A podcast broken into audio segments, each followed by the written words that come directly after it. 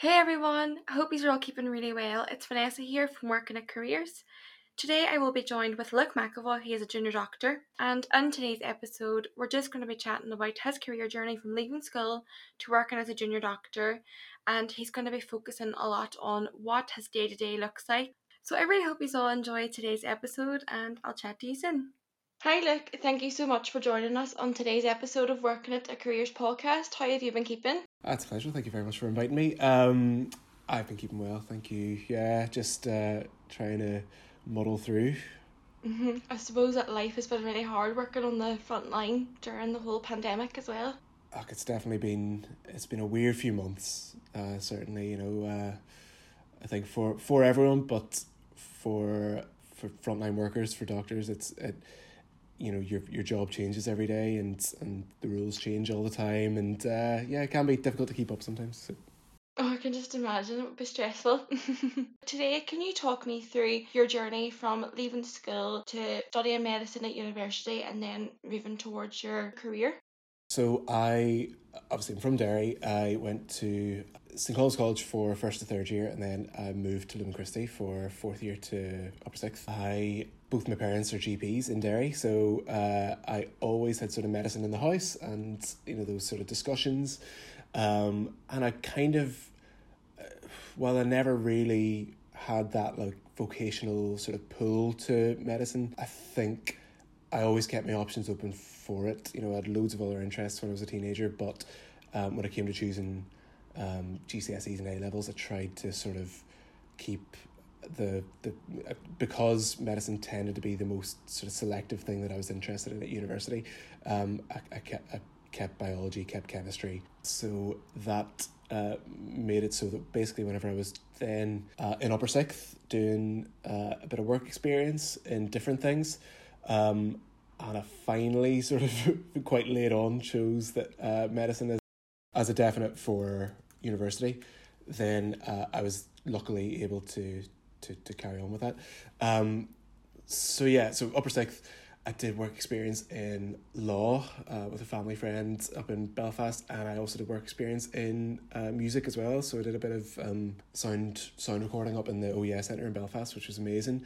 But it was while I was doing that, and my friends were all sort of in Altnagalvin and, uh, you know, scrubbing into theatre and all that sort of stuff, that I kind of thought, actually, you know, I'm jealous of these people. This this is what I always thought I wanted to do up in recording studios and being a rock star and all that sort of stuff. And uh, and yet, why am I jealous of all my mates that are like, uh, that are you know, talking to normal people and you know listening to their problems and all that sort of thing. And actually, yeah, I think I think that was when I found out that, it, or when I realized that that's kind of what I actually really wanted to do. So um, after that, I uh, more than anything, I wanted to get out of Northern Ireland, so I applied to um, only universities in England and Scotland, and I got a place in UCL, uh, University College London. So uh, went to London for six years. There was a it's called an integrated BSc in that. So basically, you have to do another degree in your third year. So your your first two years of medicine are quite broad. They're like lecture based. You sit and are told sort of these sort of high concept like scientific ideas by people that are top of their field and everything, and most of it goes right over your head because you have no sort of practical knowledge or basis for what they're saying. So then in your third year, then you can actually just take that scientific knowledge and put it towards an actual science degree. So something uh, like I did uh, immunology, which um, is the study of the immune system and uh, and infections and things. So uh, no relevance at all to today's environment. No, it's it, but that that just helps you then later on whenever you're you're looking at careers and you're thinking you know what do you actually want to do within medicine as well and then yeah finished med school six year course uh, including that year of uh, another degree. So um, finished that, moved to Manchester for my uh, for, for my first job, my foundation years in Salford Royal Hospital. So that that's basically two years where you do a bit of everything. You you get six job rotations, and you it's meant to give you a bit of variety. So you you usually have a rotation in something like GP uh, or psychiatry. You usually have rotations in acute medicine, which is where basically you're seeing the the patients that come in with you know infections or COPD or asthma, and they you're the first person that sees them coming into the hospital, and uh, and then at the end or really in the middle of those two years, you're meant to sort of decide what to do with the rest of your life uh, for training and. Uh, I didn't. I, I just took another year out, so I'm currently on my career break, which is where we're at now. Mm-hmm. I feel like medicine, like if you want to be a doctor or you want to be a surgeon, it's very, very long. Like it takes maybe up to 60, 10 years, and that's a big chunk of your life studying and, until you get that career. Yeah, it can it can feel like a very long time, and certainly what what you notice, I think, because university is university, it flies by, and you you you do have you know a good time the whole way through.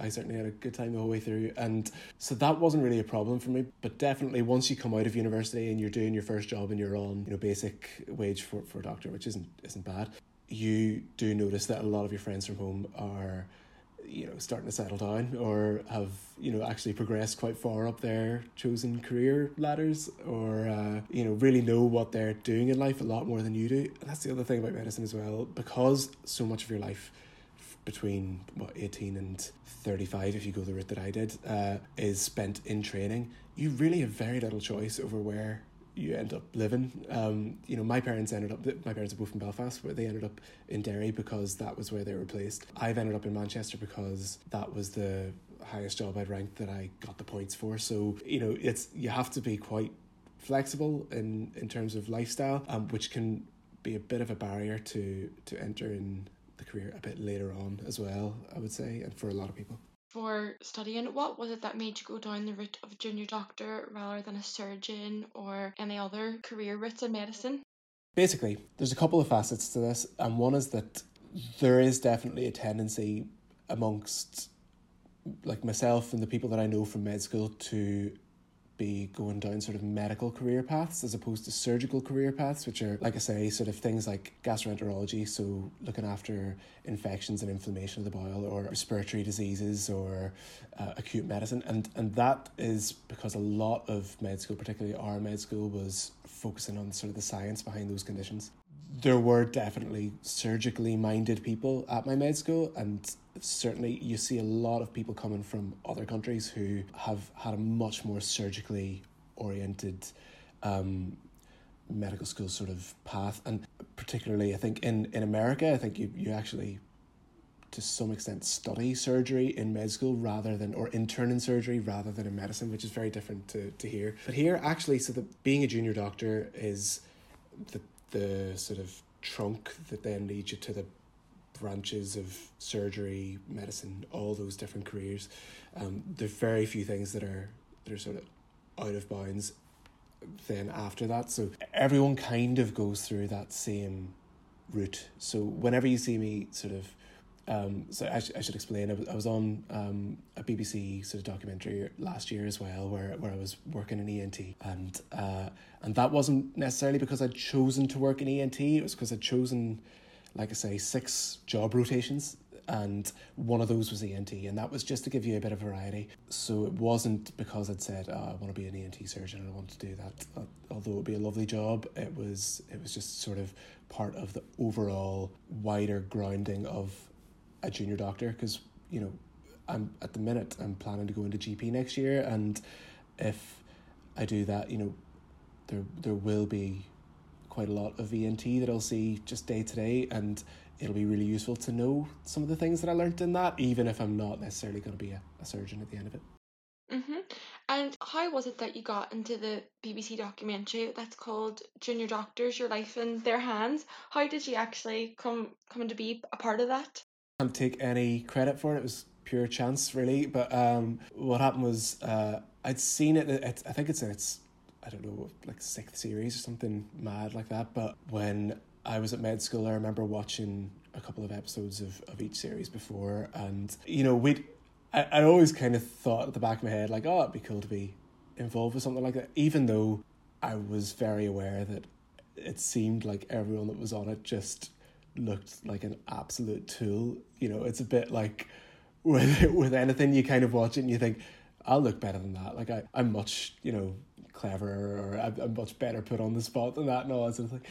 And then purely by chance, like I say, I moved from London to Manchester for uh, my F one and F two, and at the end of the it was it's quite a not a new hospital, but a very recently well done up hospital, and it's gone from being quite low in in sort of patient satisfaction to being quite high in all respects, uh, Salford. So I think they were trying to attract a bit of media attention, and BBC's actually based quite close to, to Salford as well. So um, they had come to one of our teaching sessions basically and said, look, we've got a, a sort of an agreement in principle from your hospital to uh, to film here. Are any of you interested in being followed for a few months? And uh, and I was I, I thought everyone would be interested because you know that's that's just the sort of person I am. I never really don't really have any shame, but I was like the only hand that went up. So a lot other people took convincing. And to be fair, like the first thing was just like a, a chat with the um the producers of the the agents that had come to the hospital and it was literally just it was really weird because I'd I'd just completely out of the blue stayed on after teaching to talk to them but they like sort of brought out this like 30 page interview list of questions that I you know wasn't prepared for. So you end up sort of thinking on your feet and saying quite a lot of quite dodgy things that they later referred back to a million times whenever they were asking me questions for the actual show. And you're like can you not bring that up? I didn't really want to talk about that in front of like the british public. But uh but yeah no it was an interesting uh experience then. And then obviously they came back a couple more times with like higher and higher up people. And eventually they they'd chosen i think was it seven of us or six of us and and one person later dropped out. Um because it was it was quite quite stressful doing it like. I can just imagine. I wouldn't like to be on on TV. I think I'd buckle.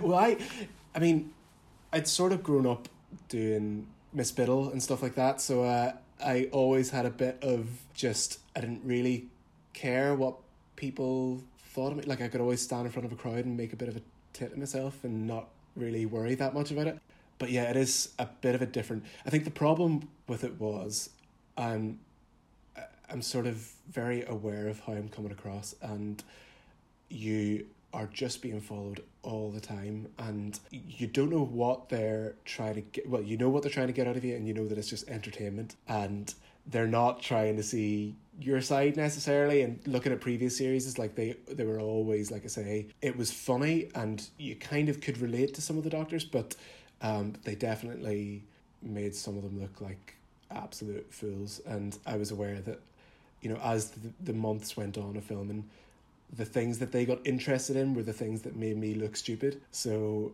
I was a bit like, right, how's this go? And and like I say, there was uh, another person that was involved in it who who did back out, and part part of that was because of the the pressure of just having them right up in your grill all the time, and part of it was actually you're when you're working on a ward, you're already working with a team of six or seven other doctors uh, of different sort of seniority, nurses, and obviously you've patients and sometimes quite sort of um, emotionally sensitive patients or, or patients going through emotionally sensitive times of life. And and actually just having a full camera crew with you is it just jars with that sometimes and, and definitely people struggled. Yeah because it's, it's already stressful enough and then having to have even more pressure and, and it's easy to make to make mistakes yeah well this is the thing um you know, I, I was going on to quite a technical job. So ENT, there's a lot of fine sort of procedures and um and little sort of you know you, pass sort of little cameras down people's throats and you do some sort of abscess drainage and you do some stitching and and taking drains out and putting drains in and all that sort of thing. And you kind of you're doing it for the first time or the second time ever in your life. Anyway whenever you start that job and the, the camera crew was following me from day uh, from week two of the job. So so there was no practice. There was it was all like you know where i think they painted me as a bit a bit nervous and a bit shy and all that sort of thing. And i just, maybe i am a bit but most of that was the fact that there was a camera on me and that i was very aware of, of like i say previous series is people trying to take blood and missing and just doing it like eight times and looking like you know quite savage. And uh, i didn't want to be that person you know? So for a lot of those procedures i was happy to sort of let someone else step in while the cameras were rolling and try and, and learn a bit first you know where you know as a as a junior doctor you're you're expected to to sort of take a, a bit of a leap of faith with with some things. You know, you're the only person in the hospital that knows how or that is insured to do this procedure so you should be the one doing it you know so. Definitely. No i understand. And um for anyone who does want to go down the route of medicine what does a day's work look like as a junior doctor oh sorry no it's gonna it keeps clicking sometimes um what oh sorry um what does a day's work look like as a junior doctor so it's very varied. Uh, it depends what you're doing. So generally, if you're working on a so on a general general medical rota, for example, um, that's probably the nicest of the the junior doctor schedules you can be given for four months. So that tends to be nine to five, or you know maybe quarter to nine because you have to get in and, and print some things off, and then you might run o- run over about half an hour at the end of the day. But um, it tends to be quite well delineated. You come in, you have your handover from the night staff, so there'll be people that have been covering the ward at night who, if there's been anyone that's become more unwell or um, if there's been any sort of uh, admissions overnight, that they will hand them over to you. So giving you the best information um, verbally or sometimes with the patient there in front of you as well. Um, and then you will do a ward round. So a ward round is uh, something which in surgical terms lasts about 45 minutes and in medical wards can last about four hours and you basically go around with a senior usually a consultant sometimes a registrar um, and you um, see every patient that's under your care and you are basically trying to manage where they're at in their sort of hospital journey. So, have they just come in? Do they need more treatment? Do they need more investigation? Um, do they need something specialized? Can they go home and have all this sort of stuff as an outpatient and be followed up? And then after the ward round, you'll have basically done either documented, which is quite a lot of your job really um, on the ward round or you'll have to do all that afterwards so then you spend quite a lot of time doing patient notes and then each of those patients will have a plan and it's your job to sort of carry that out. So that plan might be, like I say, sort of book an MRI, uh, talk to a radiologist, get it vetted, get that done. Um, and that just involves sort of liaising with different people in the hospital. Or it could be go and speak to the relatives and tell them about this patient's illness and how serious it is and uh, and sort of manage their expectations and find out what their what their sort of plans are. Um, so that you know d- depending on the day can be quite emotionally draining or it can just be quite physically draining or you can have a day where there isn't much from that and then after that you would see admissions so you'd see people that have come from A&E who need to come into the hospital and you basically um, clerk them in which means getting all their information making sure that they're in for the right reasons and that they need to be there and that if they're on any regular medication it's prescribed and uh, and you're you're you're sort of risk managing as well there so you're you're making sure that if something does go wrong like you know they end up staying longer that they're mm-hmm. on the right stuff to prevent clots or if they you know become more breathless that they have oxygen prescribed as a, a sort of a precaution that is medicine. Surgery, like I say, ward rounds last much quicker, and then after that, you have a lot more patients, and you're just sort of doing the jobs, and you're kind of more on your own. There's fewer seniors around because they tend to be in theatre doing things. So, so that's when you know you, a bit like what you see on the BBC Junior Doctors program. You're then sort of called to the ward to actually do little procedures or to prescribe things for patients that have become unwell or and a lot of that is in teamwork as well. So when when you're on um, these jobs you'll be part of a team of probably five or six junior doctors per specialty so you know for smaller wards maybe one or two. But uh, doing those ward rounds if it's a, a bit of a marathon like the medical ones you can do them together. One person can can make notes or if they are like the surgical ones you might need a tag team and they might need to sort of take every second patient and you can sort out the notes of the first and that sort of thing. So there's a lot of teamwork there and then there's teamwork in sort of delegating jobs then as well you know? Uh, you don't want to be uh, the only person sort of uh, looking after 50 patients during the day because you'll, you'll never go home. So, if you are doing discharge summaries, you might as well do discharge summaries for all 10 people that are going home. And if you're doing, uh, you know, prescribing fluids, then you might as well prescribe all the fluids. So it's it's good to, to have that sort of relationship with your colleagues that uh, that means you can do that. And that's another thing that's nice about medicine actually is that you do, especially as a junior doctor, whenever you're coming in, it's still quite sort of school like you're you're coming in with people that are also on their first job of their life. And I didn't realize that was unique until I spoke to other people who'd sort of taken like civil service jobs and things that were coming into an environment where they were like the only 25 year old there and the everyone else had kids and was at a completely different stage in life. And that can be quite lonely. Medicine's not lonely. It's very sociable and you know you still you make friends every step of the way and you're you're sort of you know especially some of the, the more rural hospitals, you end up with a really nice, tight group of mates that, that will stick with you, you know. With medicine, it is so stressful and you're learning every day. So good to know that you have that, you know, strong support behind you that if you did need anything, you would feel comfortable to speak to your colleagues as they're all going through the same thing as you. Yeah, definitely. Um, I think people that thrive in medicine are, are people that are um, open with where they're struggling. Um, you know, you see people that are overconfident very quickly get shot down in in situations where you're always being thrown into new scenarios mm-hmm. you, and being asked to do things that you've never done before and you know life is happening as well you know outside of medicine things you know don't slow down so you know people that are having children or have had bereavements or have have been just you know struggle with mental health uh, as well um can can end up really struggling with the pace of it sometimes and having a group of people who are taught to be well tuned into other people's emotions but also mm-hmm. taught to reflect and taught to talk about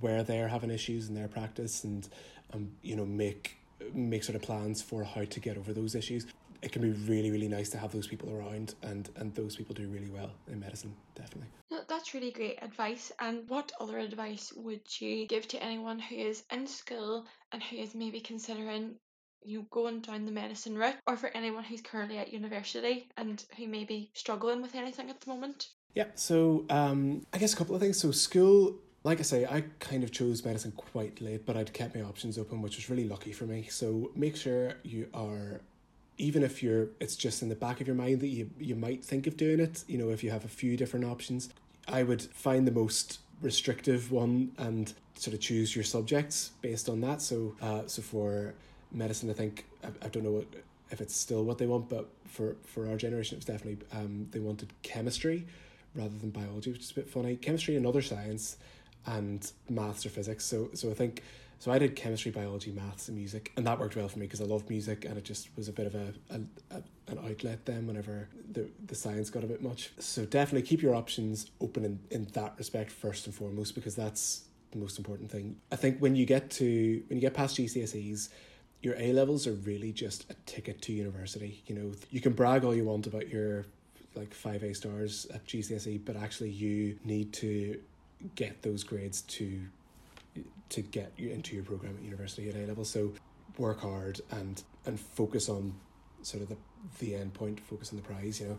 With with medicine, obviously there's the the extracurricular stuff is really important and it's important because med schools want to see well-rounded individuals. They know that the job is stressful. They know that the course is stressful. I mean, five or six years of university is a long time, and it's time away from home. It's time where you're living off basically nothing and you know you have to be resourceful. You have to be um, someone that has other outlets and can do other things. And for part of med school you more or less have to have another job because they don't really pay you to be there. So um so uh having other skills and having other interests is really important. I loved music and my med school interview was actually i would say 70% about saxophone, which was really weird. I wasn't expecting it, but because I'd mentioned it in my personal statement, uh, one of the interview panel picked up on it and was asking me about jazz grades and Charlie Parker and all this sort of stuff, and I was just sort of loving it, you know. So they want to see that you're a well-rounded individual, someone that can relate to people, someone that can have a conversation and can can empathize on that note, I think it's important that whatever you do outside of school, what like whether it's volunteer or work experience, or even in school, whether you're a prefect or head boy or whatever, if you don't get something out of it, it's useless at interviews and personal statements. You know, you, you, they are reading hundreds of these things every day. They're seeing hundreds of people every day. The thing that they will remember you by is the stories that you tell. So make sure that you know when you're doing these things, keep that in mind. Keep keep it in mind that you should be getting something out of this, or you should be giving something back to it. So, say you're, uh, you know, you're volunteering in in like a, a, a care home, finding what issues the care home is having and helping them with them. So, say you know you find that, that they don't have TVs in the care home, and then deciding that it'll be your goal to run a 10k and to raise money for that. Looks so much better on paper and sounds so much better in an interview than I volunteered in a care home for three months and you know I had a lovely time. You know it's like that sort of thing. Or if you're you know a prefect and you find that there's a real problem with fights at the lockers then you know make a plan say okay we're moving the fourth year lockers to the sports corridor. And you know that means that you've then given something back to that place or you've given something back to that job it can make a make you stand out at interview and I think that's that's really important and that's what I always tell people. No, that's really great advice for anyone who's going to be going through interviews this year or who's even filling out their UCAS form. It's really great advice. Um, with a lot of med school interviews, I think these days they do um, these sort of mini stations uh, where they kind of get you into scenarios and things like that. We didn't have to do that, those at uh, interviews, but we um, we did have to do them the whole way through med school for exams and things. So you know, I know that definitely the, the trick with those is just practice because it, it feels so unnatural. You're talking to an actor, or you're talking to, you know, a mate in, in, in practice and you have to get yourself into the mindset of, you know, you're speaking to a patient or you're speaking professionally. And so just practicing those scenarios and or or if you know currently we're in lockdown if you need to practice in front of a camera as well just to see how you come across and and the little sort of verbal ticks the little things that you say without even noticing that you're saying them which can sound odd to to a third party you know. We find in med school it's you, you're always doing these and you, you find people that or everyone does it like I, I do it but you you'd be talking about someone's family history and they'll be telling you that their you know their mum had cancer or their dad had Alzheimer's, and you'll be there going, right, right, great, okay. And it's those wee things, and you kind of go, why am I saying great there? That patient doesn't want to hear great, you know what I mean? And so, so little things like that can can make a difference. And and just um, like I say, practicing in front of a camera or um, recording yourself, or just getting a friend who's who you can be honest with, and uh, who can be honest with you, and you you don't get offended, and uh, that will actually really help. You know. Look, that's brilliant. Uh, I've really thoroughly enjoyed listening today about your experience as a junior doctor and, and your journey from school. Thank you so much for coming on and chatting to me today. It's been lovely chatting to you. I feel like I've I've been nattering for ages, but uh, yeah, good luck with editing this. But uh, thank you very much, and uh, keep doing what you're doing. So, sounds great. Thank you, Luke. Bye.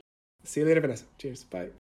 Thank you all so much again for joining us for another episode of Working at Careers. I thoroughly enjoyed learning so much about a career into medicine, and it was also interesting hearing about that BBC documentary that Luke was into. Next week, we will be joined with Leona O'Neill, who is a freelance journalist and she also works for the Belfast Telegraph. So, for anyone who is interested in a career in journalism or even like a writing career, it will be a great one to listen to. So, I hope to see you all again next week. Bye!